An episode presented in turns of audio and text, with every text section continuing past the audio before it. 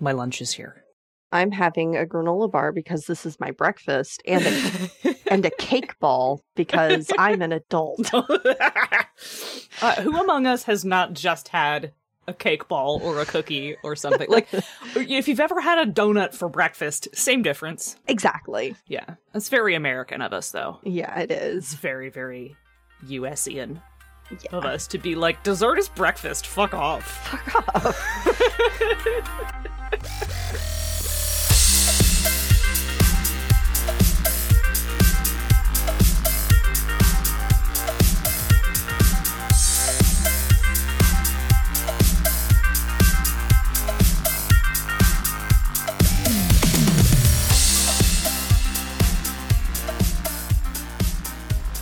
Welcome to Bonus Experience. Dessert is breakfast. Fest. Cold open. That felt like a good place to, to just be like, time to start. Welcome to Bonus Experience. this is a podcast with a deeper look at the play experience and the finer details of running and writing games. And we are two queer people speaking with authority about games. And we're going to swear, so you can just die mad about it. Yeah. Uh, th- w- this is season six. We're recording this early. Uh, that's this is going to be released at some point during our sixth season. I don't know when. I'm sure this will sound very weird when this drops in the middle of a normal ass sequence. But, you know, Right. Let's just try not to to do anything to date ourselves, you know, talk Well, about current yeah. politics. Or... Right, yeah. I mean, that's going to happen anyway. We Hello, everyone. We're pre recording a lot of stuff for season six, so if it's dated, shut up. Uh, I am Monica, your host. I'm here all the time. You can't get rid of me. I'm a developer and designer for Onyx Path. I do some other freelance stuff on the side. I'm working on my own original fiction now. That's a cool development. Welcome to 2023. I'm happy to be here, and I'm in the the imaginary studio with our friend Dee. Reintroduce yourself to this these group of Yeah. people who know who you are already.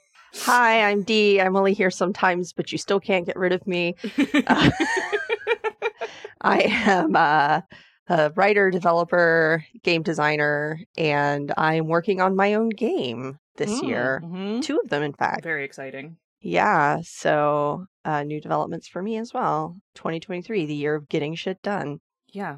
A coworker asked me if I had a like a New Year's resolution, and I was like, "It's really more like a New Year's to do list." Yeah. it's not a like I have a bunch of things I needed to get done in January, and they're not like resolutions; they're like stuff I have to do. Mm-hmm. we are here to talk about resource management mechanics. Yes. I wish I had actually written some stuff down, but I didn't. So this is we're doing this live. Well, I can I can start by talking about what we mean by resource management. Yeah, great. De- define that for us. That's usually the good place to begin by defining what the fuck we're talking about. Right. So resources uh, in a game specifically are the things that you spend or care about. You know, for example, Exalted would be your essence motes, Right. would be your resource. And you spend them on your powers or you spend them to get special things. And then they come back in a particular way. And every game's mechanics, how they come back is always different. And managing how you spend your resources, how they come back, when you get them, when you spend them. That's what resource management is. Yeah. I'm going to add to that that there are a lot of board games that use this as sort of its central mechanic, right? Yes, absolutely. There are some board games that are entirely about resource management. And this is a thing that can be very crunchy. Right. Uh, and very um bean county if you Yes. if you are not careful. And Yeah. sometimes the if the bean counting is done well, it can actually be pretty fun. But this is a place where, in my opinion, simpler is better. Yeah, I mean, a, a good example of a board game that is nothing but resource management, but is Mm-hmm. also pretty simple, is Settlers of Catan. Oh yeah, absolutely. You know, there's a lot of strategy involved, but it's it's all it is is resource management. Yeah, that's it. That's the whole thing. That's the Um, whole game. well- well, actually, that's not. There is a little bit of risk management.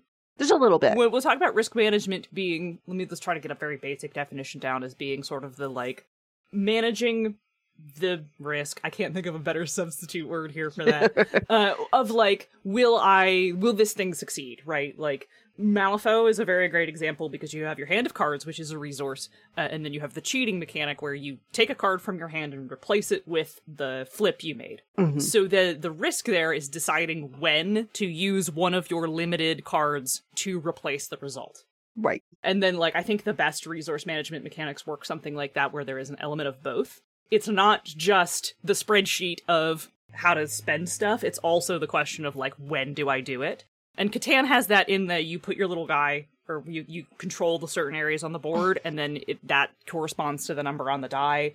And Right. so if you play the long game for like 1 and 12, Yes. you like you're gonna get big payouts whenever those two things happen, but it's a two d six roll, so you really want to be in that seven to nine spot. Play a PBTA Right. game. Uh, right. Yeah. So I might define risk as your decision having a consequence. mhm, And that consequence isn't always like terrible or catastrophic. Sometimes that consequence is now I can't use that thing ever again. Right. It's a limited resource. And this limited resource is something that I can't get back. You know, sometimes games put limited resources in front of you so that part of the resource management is when do I use this specific instance of my resource when I won't be able to use it again and right. making that decision. You know, a, a game that had a resource management element to it that was pretty good, if I do say so myself, was uh, actually D and D Fourth Edition, Mhm. where your resource was your pow- your special powers. You had an at will, the resource you could use at any time. You had an encounter power, Hmm. which you could use during encounters yeah, each one wants a fight basically. once a fight, and then you had daily powers, which you could only use once between long rests.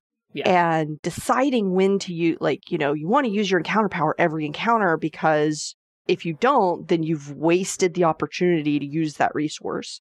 Right. But your daily, trying to decide, is this encounter today the encounter that I want to use it on, or should I save it for a bigger encounter later? Is some question of how do I spend this resource? And that is a risky resource. That is your limited resource of how do you spend it? Yeah, and when you do things like the daily power, you do run into the design problem of presenting players with the conundrum of when is the right time to use it, and then accidentally creating the situation in which you're like, well, whoops, I didn't use it, and that would have been the right time because I held on to it, and so you you you have to be careful. So we're gonna we're gonna also talk about like the pitfalls of doing this, and that's one of them. Like, yes. if you make your resources too scarce or too narratively restricted, then you run into the risk that people won't use it, and that's not the desired outcome. you know, I'm noodling using a two resource management system with one of the games that I'm working on. hmm the way I want to do the resource mechanics of this is it will have some, you know, a little bit of time resource of when can I use this power, but with a ability to reset your cooldown using a different resource. hmm And so you can essentially try to manage do I use the resource that I use to activate powers, some powers, not all powers, but some powers, big powers need this to be activated. Do I use it to cool those down? Do I use it for another big power? Right. It's not completely limited. It's not so limited that I've only got one that I can use, but it is limited in that getting it back isn't necessarily it doesn't just refresh every you know so often you've got to go do something meaningful to get it to refresh You know what else is actually a really spectacular example of a resource management game? Any of the Belonging Outside Belonging games. no i haven't played any of those Uh, you know, I haven't played them either, but I read Sleepaway, okay and I went, "Oh, this is really fucking good." okay Like, like so the tokens are basically uh, p- story game people are gonna get so mad at me for this, but this is literally just a very well designed resource management mechanic. Uh, uh, it is, guys. Calm down. Uh, uh, and like the thing is, is that the narrative props that up so beautifully, right? Like Mhm. you have a very limited amount of resources, which are your tokens. It's very hard to do your strong moves, which is important. and you have to put yourself sort of in a bad or scary situation at your own choice to get them back, right? And so you have this very, very well tuned push and pull that directly serves the story you're trying to tell. I learned from playing Bluebeard's Bride two years ago that I really like scary storytelling games a lot. Yeah. I love a ghost story. I love a scary story, and a yeah, I do uh, too. tabletop RPGs like that lets you do that, like just tell a ghost story, is just mm, for me. oh yeah. So I bought Sleepaway, and I was very impressed with it. Really, really cool. And then I was also like, oh, the resource management in this spectacular because it's the thing propping up the thing that makes it scary. Um, and, and Oh. and there's no randomization either, which is one of the things that's nice about it. If you're Yeah. into that. And so I also think that adding a level of randomization on top of your resource management mechanic is making it even harder. yeah, like, absolutely. So I really all of that just to say that I really dig a mechanic in any game where to get your resource back, you have to do something. Mhm. Yeah, and that thing that you have to do needs to be m- meaningful and actionable because, you know, I think about, oh, you got to do something to get your resource back. And Mhm. The World of Darkness and Chronicles of Darkness games have a resource management mechanic that is sometimes, in my opinion, the thing you have to do to get your resource back is a Mhm. little nebulous Mhm. and a little weirdly disjointed from the game itself. Yeah. I, I think probably one of my biggest problems with the whole World of Darkness library, and I'm including classic 20th Chronicles, all sure. of that in the same bubble, is that the they have every supernatural type has such really fucking cool powers. This would be a very exalted fan of me, but uh, and then it makes it very hard to use them. And I, I understand that like the point isn't to have the cool powers, but like if you're gonna if you're gonna put these really cool, dynamic, neat abilities in your game, don't restrict the players from using them, Well, it would or just limit the number of them that they can have. Right? Right. Like, It it wouldn't be so restrictive if Mhm. there was a clear way to get your resource back. mhm. But the way you get your resource back is very nebulous and kind of up to your storyteller. Mhm. All the storytelling storyteller games are very like I'm going to go feed I'm I'm a vampire, I'm going to go suck on somebody's neck to get blood back. Right. And that should just be something you can say you do, but you've got to do a scene and then it's random how much blood you get or if you want to Yeah. how long or how many people and, and, it's difficult because it's not extremely clear. And Yeah. then you know you have more of this resource weirdness when you get into the games like mage or werewolf or changeling where you've got to do more esoteric things than just sucking on somebody's neck. Yeah. Uh, the vampire has a pretty clear like vampire is maybe the best example. Yeah. Uh, even even V5 because like the thing you have to do to get your blood back is act like a vampire. Right. Straightforward, right? Like Yeah. that that's I'm going to call that one pretty good, right? Yeah, like it's pretty decent. because because you want you want your resource recovery loop, especially in a tabletop RPG, to reinforce the things you want the players to be doing. right. So the point is, you want to your vampires to act like vampires. They gotta suck on people's necks. They gotta neck romance some people. Um, I'm sorry. Uh, no, you're not. no, I'm not. uh, you, you know that's how how it's. You have your incentive to continue to use my sick ass vampire powers, and to do so, I have to feed on people because I'm a vampire. So you have this very satisfying loop of encourage player to behave the way they're supposed to, use their cool powers, lather, rinse, repeat. Right. And vampire doesn't make it too particularly hard to No. go find a human to nibble on. No. And I understand that you're sort of supposed to be like, oh, I'm a monster, but we all know that vampire, all vampires about playing sexy Draculas. yes, absolutely. And- you're right that in the other permutations of that supernatural template, it gets a little like the mage one is especially weird, oh, if yeah. I remember right. Oh, yeah. Terry is gonna come yell at me if I'm wrong, but we'll we'll have a follow up episode that's just Terry corrects me about mage. yeah, so like I don't know the mage thing particularly well. I just remember it was weird and like I don't know that it necessarily reinforces the idea of being a wizard. And the exalted one is just rest. Mhm. Kick your feet up. Kick your feet up, yeah. And I kind of got on this whole thing because I was doing an analysis of Exalted Third Edition's mote pool sizes, where Mhm. there is a specific set, uh, like you respirate five motes per round. That's the, the thing. It's also sort of a mechanic that Essence took and sort of crunched that five down into one. And then I was very frustrated to discover that the mote pool sizes are not tuned specifically so that five motes in, five motes out. No. Mm-mm. They're not at all. No. Not even a little.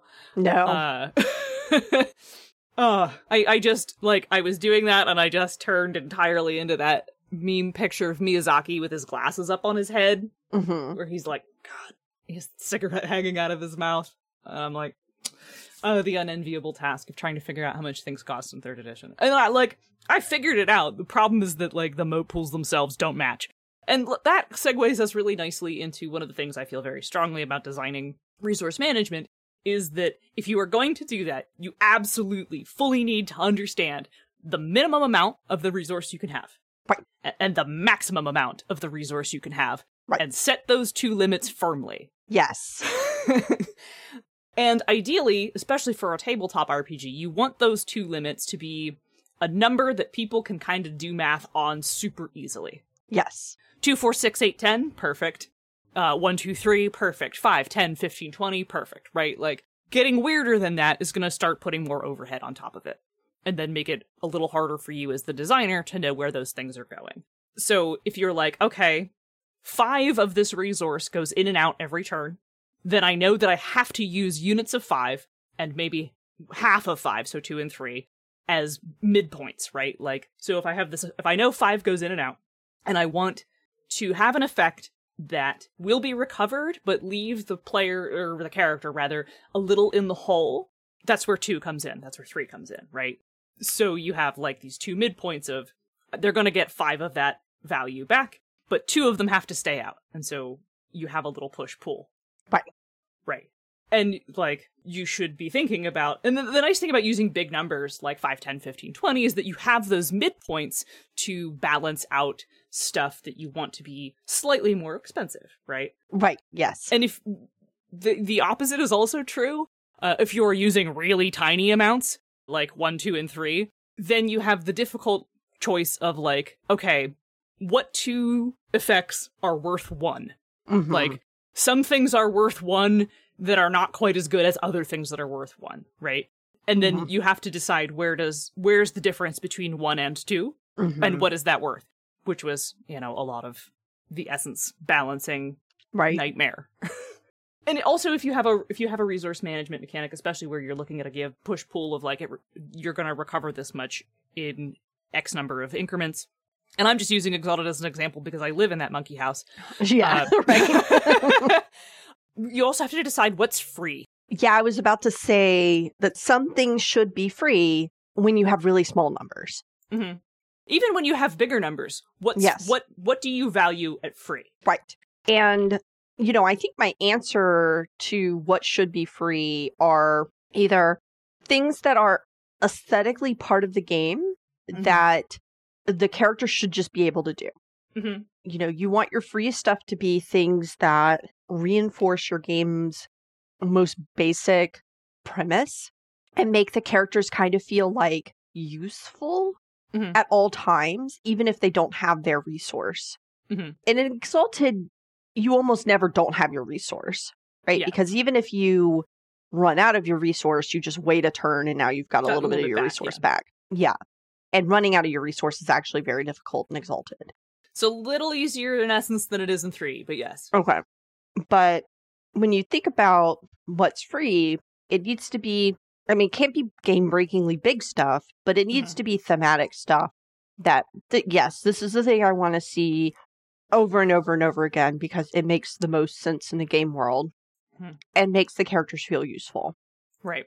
Also, like, one of the things that we valued at free a lot in at least the Essence core design are things like double nines, unless it's coupled with something else. Like, it's just Mhm. like, I get double nines to smell good. And you're like, okay, cool, that's free. That's fine. Right. It just, that just, it just modifies your smell good rolls, right? Like, Right. it's kind of inconsequential. Mhm. And, like, I think that's the sort of thing that in third edition might cost like one or two boats, which is essentially also free. When when you said smell good, I didn't Yeah. think like with your sniffer. Sniff well. I mean, I thought like emitted a people pleasant find aroma. you. yes. I mean, both of them would be considered free, right? yes, Like- I know. I mean, that is also Double a good nines example. to Double be nines perfumed. to be, to be perfumed, right? Well, like both of them fall into the same category of like using your sniffer particularly well, or also uh, emitting a pleasant aroma, are not game breaking, No. unbalancing things. They're they're sort of things that that are fun to add to your character, like. Playing like a, I don't know a wood aspect who smells pleasantly like flowers twenty four seven, and then gets to leverage double nines whenever they're like, "You want to do what I'm asking you because I smell so good, right?" Like, uh-huh. and you know that also averages out to like what one success per roll or something like that. It's not a fantastic bonus, and you can you can look at that not just through the lens of Exalted, but through anything else where you're you have things that are free that like add a tiny bonus, but don't they're not big rules exceptions. And we could do a whole nother episode on exceptions based design, and I think maybe we will. yeah, Yeah. that would be fun. Yeah. So like games like Exalted and games like like Malifaux are strongly based in rules exceptions where your cool powers let you break the rules in some way or Right. ignore a rule in some way. And so when you are building your resource mechanic on top of a system that is exceptions based, because not all systems are, fate isn't, for example, you also then have to decide what exception is worth what. Right.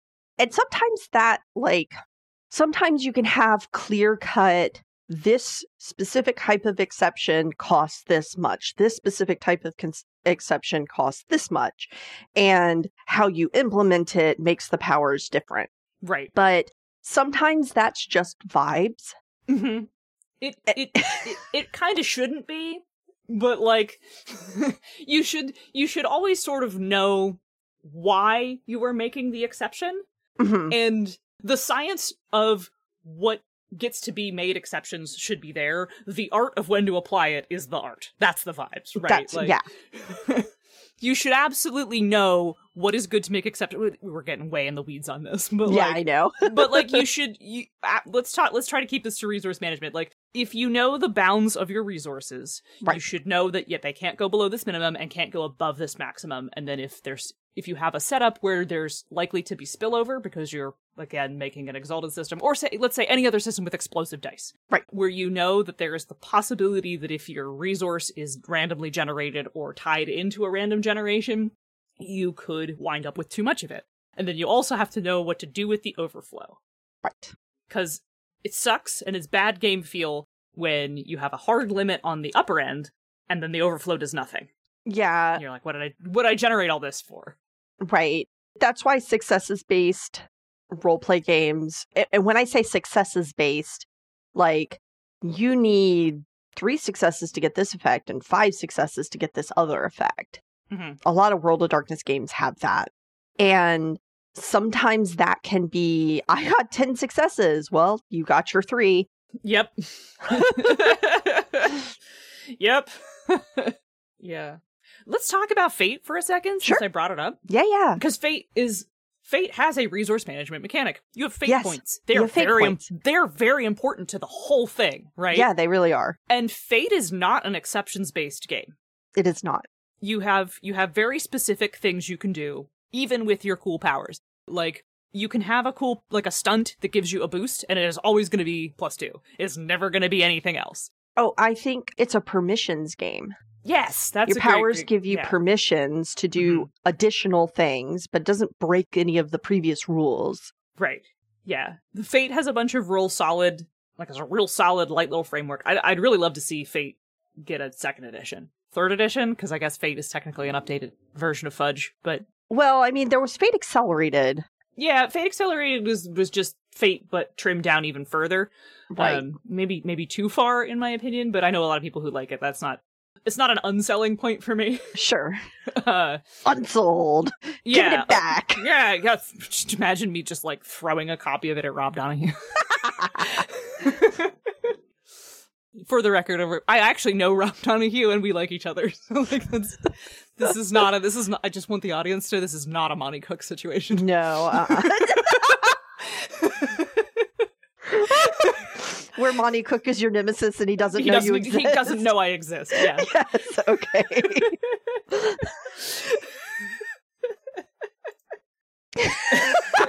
right. So yeah. So like Fate is kind of all about the narrative permissions, right? So if I am playing, I don't know, uh, a cloud giant, maybe I have a stunt that automatically gives me a boost anytime I leverage being bigger than people, right. which uh, also like might just be an aspect I have. Sure, too. yeah. I'm a big ass cloud giant could be sounds like a fate aspect to me. It does sure sound like a fate aspect. I would probably I like to phrase my fate aspects in in fun ways because that you know we're Sure. table- we're we're authors for the tabletop industry so my my fate aspects are always really fun phrases. Yes. Uh, so my my my fate aspect for that would probably be something like bigger and meaner than you. right. Yeah. like anytime that applies is spend the fate point. And then you have the the cool thing of like you get to invent your trouble, which is the thing that lets you get your points back Right. so you this it's, it's super fun to look at this as like a resource management game and me talking about like the narrative propping up that whole thing and so rather than something like sleepaway where the game gives you a whole bunch of prompts for the the storytelling things that you must do in order to get them back to put yourself in these specific scary situations Sure. right fate goes you decide the thing that you want to reinforce Right. And and sometimes that can be a little bit of cognitive load on the player, uh, Mhm. especially people who are new to Fate because I've seen people struggle to make good troubles Mhm. because they they're they're not writers. yeah and what, you know, like I I don't know what about my character I want to reinforce. yeah Right, like- fortunately you can change that too You Like, can. Yes. I was essentially thinking like using that kind of mechanic is good. I I love Fate. Mhm. but it can come with a little bit of drawback of the cognitive load that it Yeah. takes for somebody to come up with that on their own. Yeah, I agree. And that's and like anytime you have a fill in the blank thing, hmm you run that risk. Yes, absolutely. And and that's not that's not bad. It's No. just it's just what it is, right? That is at least a little bit in part why Essence subbed out defining intimacy for virtue. Yes. Because like it is not actually because I think making up a defining intimacy is impossible for new people to do. Absolutely not. People make up that shit all the time. Oh yeah, it's absolutely. just slightly easier to pick the thing that defines you off a list than it is to make it up yourself. Slightly. It's, slightly. It is it is slightly easier and anything I, I mean, I think it is easier, not just slightly, but it is easier because the more fill in the blank that people have to do, Mhm. you It's faster for sure. it's faster, right? Some people have a really strong concept at the very beginning of what they want to make. And everything just falls into place. You fill out your defining intimacies because I already have this giant backstory in my head. And like eh, those fill in the blanks are already filled in based on the character I want to play. hmm But some people come to a game, I do this a lot, where I'm like, I'm not sure exactly what I want to play. I'm going to Mhm. let the game help me decide. Yeah, I do that too. Sometimes I'm just like, I don't. People are like, so I, I'm often sometimes envious of people who roll up with like, I have this whole character ready. I wrote Yeah. a thirty thousand word backstory. Yeah. I, I know everything about them, and I'm like, I don't. Um, so I'm gonna just Yeah. assign my. I'm gonna play with the things I think are interesting to play with, and I'll decide who this person is after. Right. Exactly. And so I think it's also very valuable when games allow you to swap your like the, the things that define your character, especially if those things are resource defining. yes. yeah. You know, I like the concept of speaking of like resource defining, Mhm. another resource in the World of Darkness games is willpower. Right. And there are picks for that that help you get that back, which are like your nature demeanor type things, hmm Vice and virtue in vice and virtue. Yeah. Mhm. And those again are they're picks that you make and then when you act on them you get willpower back if you and then there's ways to like use them to get all your willpower back Mhm. and i actually like those that Mhm. resource management system better than i like the the power resource management system I Be- was kind of thinking the same thing right then. Go on. Yeah, because I have a very clear this is how I act. This is how I am. I can act both ways. These are, you know, I can essentially play into these things to get my resource back. And I kind of choose when to do that and Mhm. how to do that Mhm. versus I act like a vampire and I get my blood back because that can kind of get a little boring. Yeah. There's also that, like how when you're designing a resource management mechanic, especially for something that's going to prop up an RPG, the question is how often does it happen? Right. And then how long does that stay interesting? Right. You know, I don't know. Like, I haven't actually gotten a full game of Scion going. I've Mhm. essentially been played in two games where I started at origin level hmm and then we stopped playing for various reasons. Yeah. I I despite having done a fuck ton of work on Scion, I've played in like two games. Yeah. this is the same like I don't think I've also same with Trinity gonna just publicly admit that I've never played Trinity Continuum. Just, just never got a chance How to. dare! Uh, I would I would really like to play Assassins. Like I don't want to run it. I actually would like to just play it. yeah, I, but I'm- I've run plenty of Trinity, but I haven't actually had a chance for somebody to run it for me. Mhm. I think I played in a in an Aeon game. Okay. But I have had zero chance to play any of the other eras. Mhm.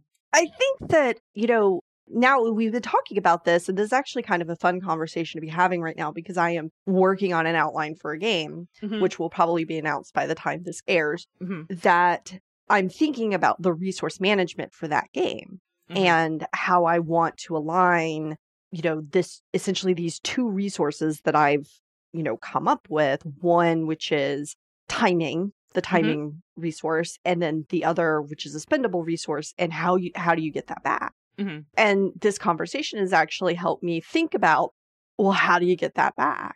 right. and it needs to come back in a cool way. I am, you know, I'm going to hire an author to write that section, but I want to give that person strong direction, Mhm. right? Like, here's how you're going to get this back. Write it this way. Yeah. Right. And the, the, the, number one, determine where your minimum is and your maximum. Yes. That's that. Step one, determine the limits of how much resource you can generate. How low do you want to go? How high do you want to go? Step Right. two, what do you do with your spillover if you're going to have any? Right. Like Fate doesn't have any. No. Belonging outside belonging doesn't have any because they have no. There's no explosive dice roll to spill it over. Right. Uh, so like, if if that is not a concern, don't worry about your spillover because it's not a. That's not going to happen.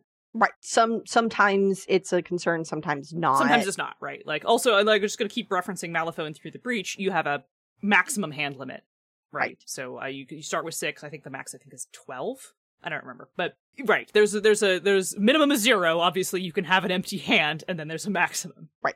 Can't have negative cards. Not how that works. also, don't do negative anything in a tabletop RPG.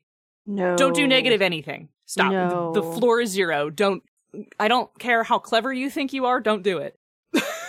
Negatives are Bad. Don't do it. they're, they're well they're you know if i were if i were making a game that was teaching math the sure. negatives would be fine Yeah, actually. but because we're not making a game that's teaching math don't do it because math isn't hard or anything and the math for negatives isn't hard the moment you put a negative in front of a number people's brains shut off hmm and it's it's like the difference between I, I've I've had to have this discussion with people. Like sometimes people will hire me to go over their system and give them critiques, and essentially the reason that Terry calls me the Crunch Doctor. Uh, or the crunch doc. Uh, so I've had to tell people like you should not make X minus Y your Mhm. main game mechanic. You should make Y plus X right. because it's effectively the same, but Mhm. you don't want people subtracting. For some reason, addition is easier than subtraction on the Yeah. fly in people's Yeah. minds. It- I 100% agree. I can go. I can go forward just fine.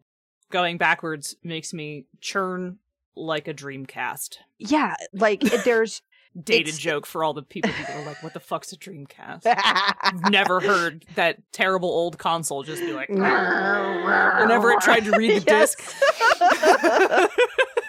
I think we still have one. "Oh my god!" It was a great little console, Yeah. but but like anytime it would load, it made the worst fucking noise. Yeah.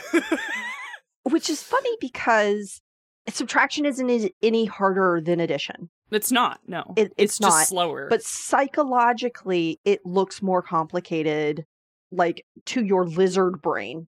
When you were first looking at a subtraction, you're like, I gotta do what?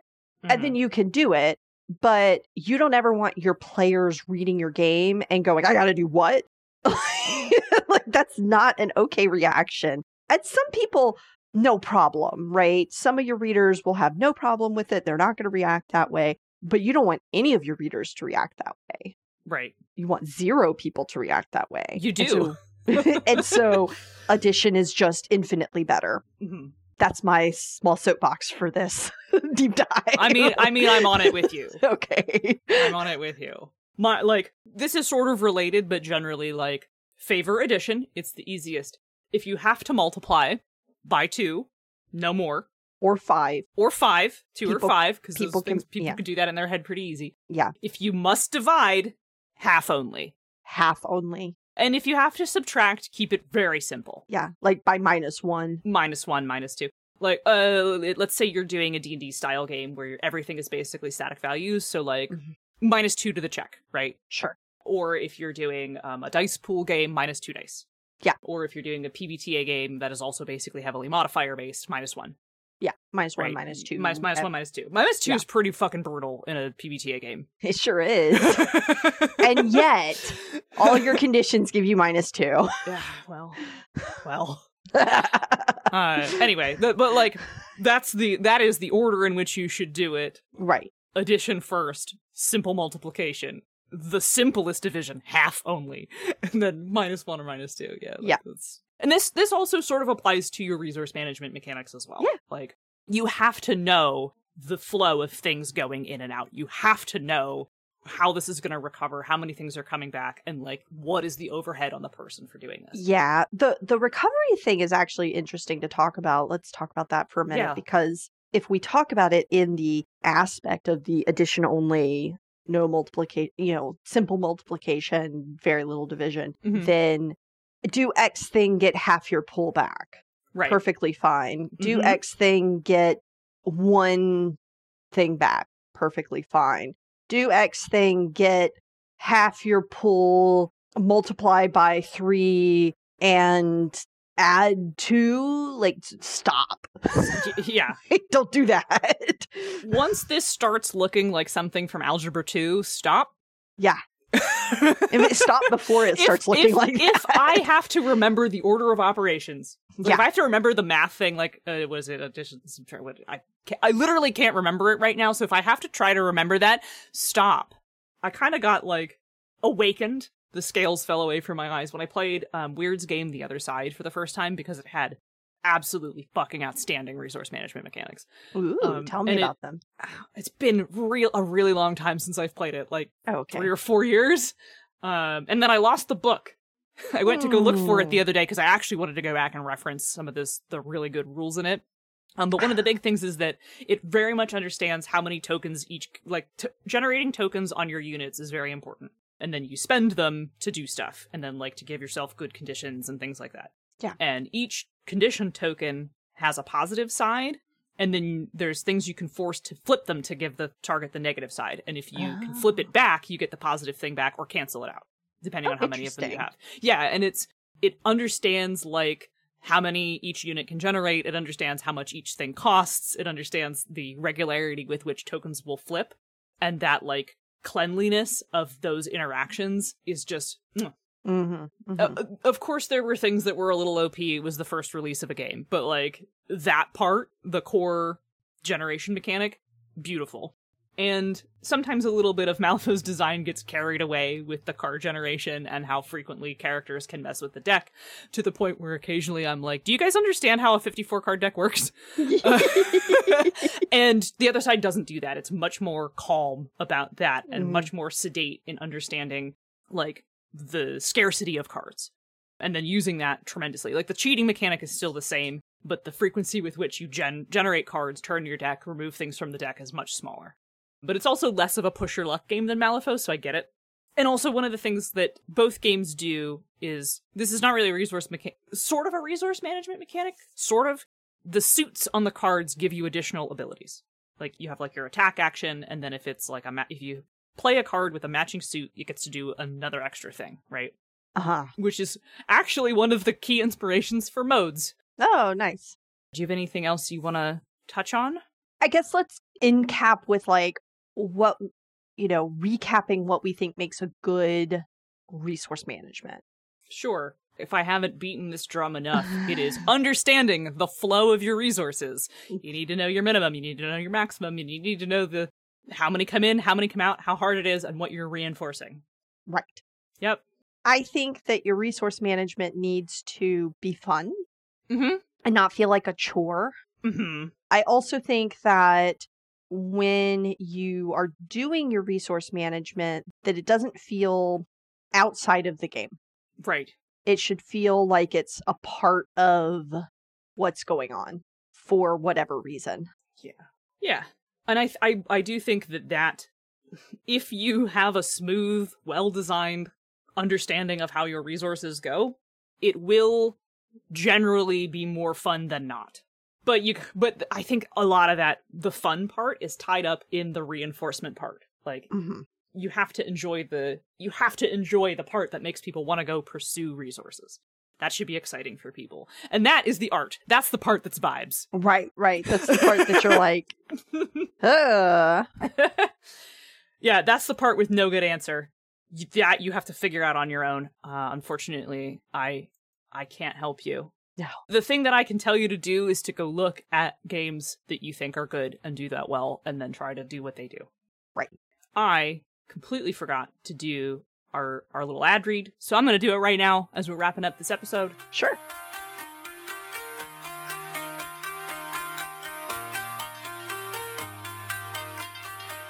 hey, we are still part of the Misdirected Mark Network. You can become a BXP patron. Remember that you get to chat with us directly. If you are a patron, you get a special role on our Discord, and sometimes we do exclusive hangouts. When those happen, you get them. Uh, you can support us for as little as a dollar a month. We love everything that you are willing to give us. Any support matters. If you'd rather support BXP without Patreon, you can subscribe to our Ko-fi. Uh, that is ko-fi.com slash bonusexp, or you can buy our stuff. We have two merch stores. You can go to bxpcast.com slash bxpswag, check out our merch page. All the stuff we can get is linked there, and there's also a copy of our affiliate link, so if you want to buy books that Ray and I have worked on, or Dee has worked on, or any of our other rotating door of regular guests have worked on, you can just go grab that, drop it onto the link, and then we get a little kickback. Also, don't forget that BXP is sponsored by Nerdy Kepi. You can get all kinds of rad queer swag. Remember to use code BXPcast at checkout for 10% off, and that never expires. Also, we have exclusive BXP stuff there. You can get a cool, like, black and white shirt that has the BXP logo all over it. Um, I think we have a shirt that just says Margaret with an exclamation point. uh, we have a variety of things with our logo that, that is styled to look like the LaCroix logo. And all of those are on Nerdy Kepi only, so hey, that go get them and support a small business. Saying nice things is also always free. Please leave us a good review on Apple Podcasts, Podbean, Google, Stitcher. I think we're on Stitcher. Spotify. Hey, I don't know where you're listening to this. Wherever you're listening to this, give us a good review. Tell your friends. Help us get more listeners. And if you like bonus experience, you will also like Pandas Talking Games. Queer gamers talking about tabletop role playing games and making outtakes. Join Pandas Phil and Senda every Wednesday answering listener questions about playing, running, and designing tabletop RPGs. Get cozy and let's talk about some games. And genuinely, if you like bonus experience, you will like Pandas. We have this very similar energy. so I think that about wraps everything up. You can find the show at bxpcast.com, like we just said, part of the Misdirected Mark Network. If you have any questions, you can email them to us at bonusexpcast at gmail.com. We do have a Twitter. It's at bonus EXPcast, but I don't think either of us are checking it right now. You can always join us for the discussion on the BXP Discord. We have a little Exalted quarantine if you're really interested in hanging out with us and talking about Exalted. Uh, and I do promise that we talk about other things, but you know, we work on Exalted and people really like it, and there's that's a big portion of our audience. So just go in knowing that if you're joining the BXP Discord, we talk about Exalted a lot. You can find that at tinyurl.com slash BXP Discord. D, where can they find you if they want to get more D action? Um, That's terrible. I, I should not have said that. that's woo. I am also in the BXP Discord. I Mhm. rarely read it, but sometimes I do pop in there to make witty comment. You can also find me at daniellelauzon.com, the website that I barely update. And um, otherwise, don't perceive me. Okay. Cool. Uh you can follow me. I'm still on Twitter. Though at this point I've given up the pretense of like me talking about tabletop stuff on Twitter at all. I have just I'm I've started to just like horny things on main, so follow at your own- I'm I'm at Zenith Sun and I like one of my friends porn a lot, so just be forewarned. but if you actually want to hear me talk about tabletop stuff, uh, I much prefer to do that on Tumblr because I can like write out posts and not get dogpiled by people taking everything in bad faith. And I am Dice Dash Wizard on Tumblr. Please follow me. The only people who are following me right now are porn bots. Uh, I think that's it. All right, uh, everybody, get out. We got Get out. yeah, I gotta. It's lunchtime. It's kind of late for me. I gotta go to the bathroom. Let's Go. All right. Remember, change it if you want to.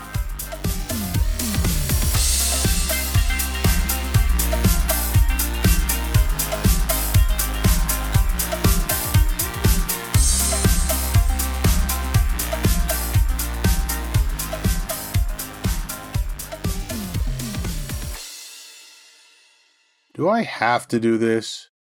Ugh, fine. Bonus Experience is written by Monica uh, and edited by Margaret.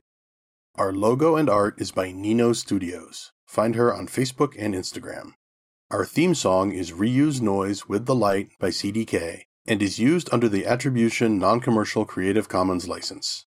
BXP is part of the Misdirected Mark Network. Okay, there, I read it. Now, bye.